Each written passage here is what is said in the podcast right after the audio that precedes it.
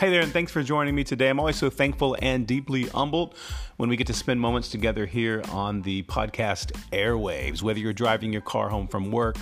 Um, on a workout or just catching up on your podcast episodes, I want to say thank you. And two quick announcements.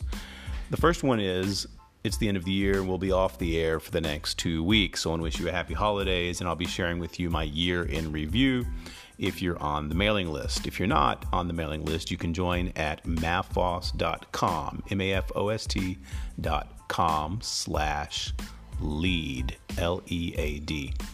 The second announcement is a new project that'll be coming this summer, summer 2020.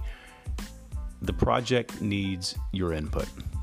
We're working on the name, and over the next few weeks, we're going to narrow down just a minor grammatical detail on that name and would love your input. You'll find the link in the show notes, or you can visit principlesseminar.com. Principles is plural, principlesseminar.com. So I look forward to catching up with you in new live episodes in 2020. Until then, let's stay in touch on social media. Have a great day.